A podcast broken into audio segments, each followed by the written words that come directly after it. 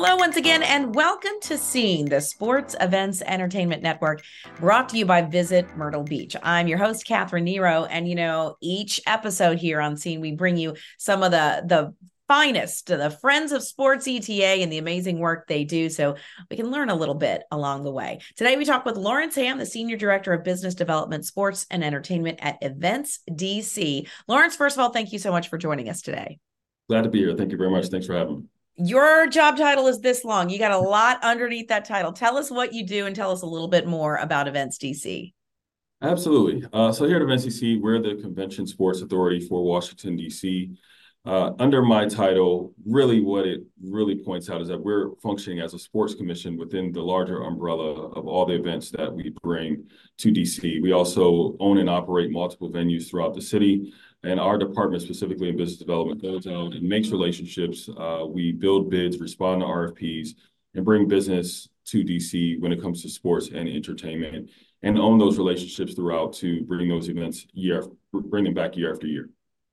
Tell us how you got to this point, because that's uh, like you said, a lot of people focus on entertainment, others will focus on sports. You gotta kind of got it all under your job title. What was your progression, your career pro- progression to get to this point?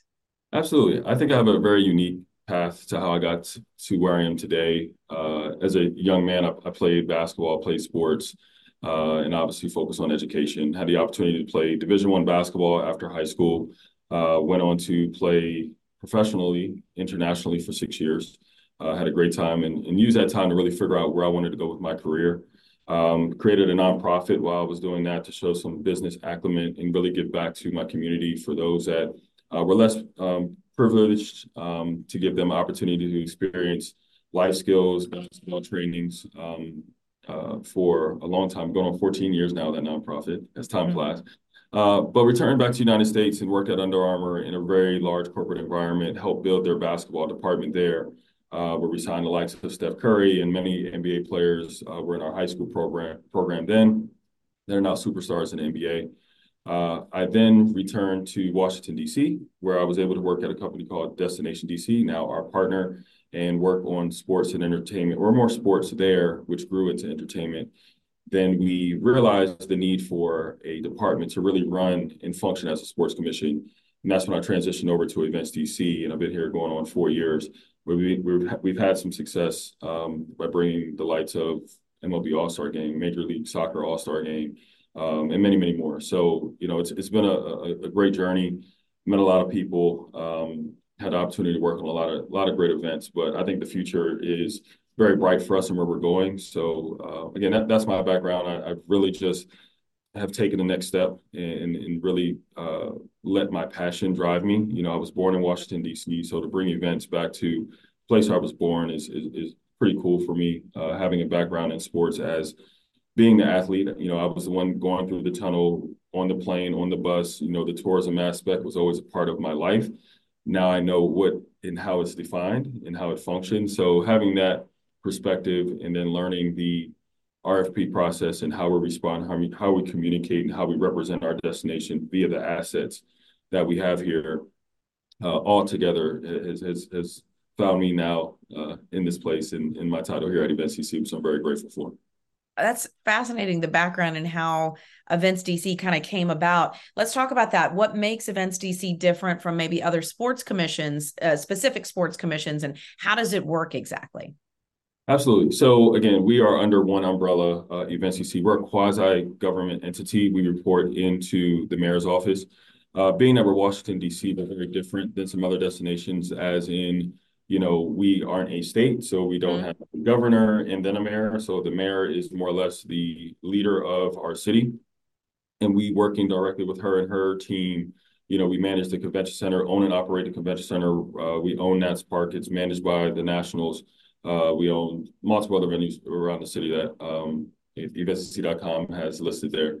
But you know, other cities are set up where they have a authority or they have a convention center that could be individually owned. They have a sports commission that could be individually owned, uh, and then they'll have a CVB, a Convention Visitors, Visitors Bureau. Um, we are really just broken down to only two entities where we have Events DC as the convention uh, sports authority, and then Destination DC that handles all of the marketing, uh, hotel relationships, and just really tells the story uh, of what Washington, D.C. is. And then on our side, within Events DC, functioning as a sports commission, where we have access to our own venues, we have access to financial support, um, and it puts it all under, under one roof so that we're, we're, we're really streamlining the process here uh, compared to the way some other destinations are set up. We do receive um, tax dollars from hotels and restaurants here in DC. So mm-hmm. it really helps us again bring the, the, funding right back to us based on the events that we bring. Uh, and really brings it all under one roof. Again, we're, we're unique, again, as I mentioned, just because we are not a state. Uh, so it allows us to work directly with the mayor's office and with her leadership, we've been able to uh, be pretty effective.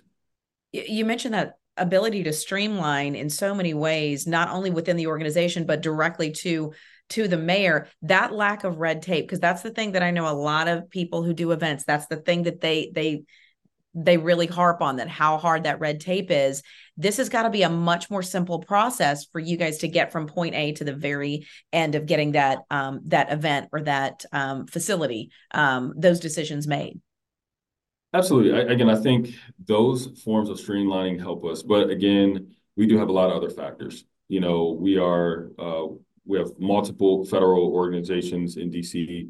Um, if you're looking at, you know, doing an event on the National Mall, we're working with National Park Service. Mm-hmm. then we have multiple different police uh, organizations that oversee those areas. So I think there are other that there's pros and cons to it. Yes, I think we are we internally are able to move business through very quickly. But if we're looking at some of the larger events, uh, we hosted an event called World Culture Fest on the National Mall, hundreds of thousands of people uh, it just overlap overlaps in multiple jurisdictions. So we have mm-hmm. to make mm-hmm. sure that we're working with the right organizations um, to do so. And everyone has different processes. So uh, we have the ability to do most of our things very quickly, but based on DC, the security measures, um, and all the entities that are involved in some of these larger events, uh, we have to be very uh, cooperative with with many people. So that's where some of the difficult moments come in, but again, based on what way we're set up, we are we have a great relationship with all those organizations. So we try to do things as quick as we can. You've mentioned a couple of them, but let's talk about some of the wins that uh, Events DC's had in the last couple of years, or maybe ones that are that are ahead. Tell us about those. Absolutely. I say most recently we hosted the Major League Soccer All Star Game. Uh, MLS and just soccer in the country has grown drastically uh, with the upcoming World Cup that will be in North America. Uh, mm-hmm. You know, we've continued to push forward to make sure soccer is a a, a pillar here in DC. Washington Spirit, our women's team, had multiple players play in the Women's World Cup. Uh, so we're, we're really uh, fortunate to host a lot of events in that space. Um, and as as MLS continues to grow with the additions of players like a Messi, um, you know, the, the sport is is just really really growing drastically uh, in the country, in the world, and in, in, in, in DC. Uh, as I mentioned, just to keep it on track, World Culture Fest, uh, first time held in the United States here on the National Mall. Hundreds of thousands of people uh, meditating and, and, finding their zen on the National Mall was amazing to see. Um, you know, we continuously host collegiate basketball from, we've hosted the ACC, Big Ten, Atlantic 10. Uh, we are the home of the Colonial, uh, the CAA. Mm-hmm. Men's tournament will be here this year and many, many others. So I think DC is a place where people want to be. I think it's our job to uh, help them understand how to get into the city and understand what venues we have uh, accessible to them, um, and really be to kind of to your point, a one-stop shop of hey, you want to do something in the nation's capital, we're the ones you come to, uh, and we'll make sure you're connected to uh, the venues we have, but also uh, our partner venues throughout the city, city like a Nats Park that has hosted everything, a Winter Classic to you know the World Series to the MLB All Star Game and, and, and things of that nature. So uh, we we we've had we we've had some good events here. There's still more to to, to get here, um, and we're open to to new things. We want to also say that we are ones that are going to um, take risk on new sports. Pickleball has been growing here in DC. We have a yeah. pickleball facility now. Um, you know, we met with all the leagues and tournaments. So, you know, we really want to be cutting edge and, and, and not just a political city. We want to be a political city with fun, sports, entertainment, and great culture um, throughout. That's a great point. You think of DC and you think major league, you know, big time professional sports. You think obviously our nation's capital, but yeah, pickleball's got a place with politics right there next to each other. It does. It does. Um, yeah, and, and we've met with political leaders in the city that are playing pickleball every day. Uh, yeah. We want to make sure that they have the platform here uh, to play that sport. And whatever new sports come about, again, we're, we're here for the conversation. So it's, it's been fun learning and watching just evolution of sports mm-hmm. and what people are into these days.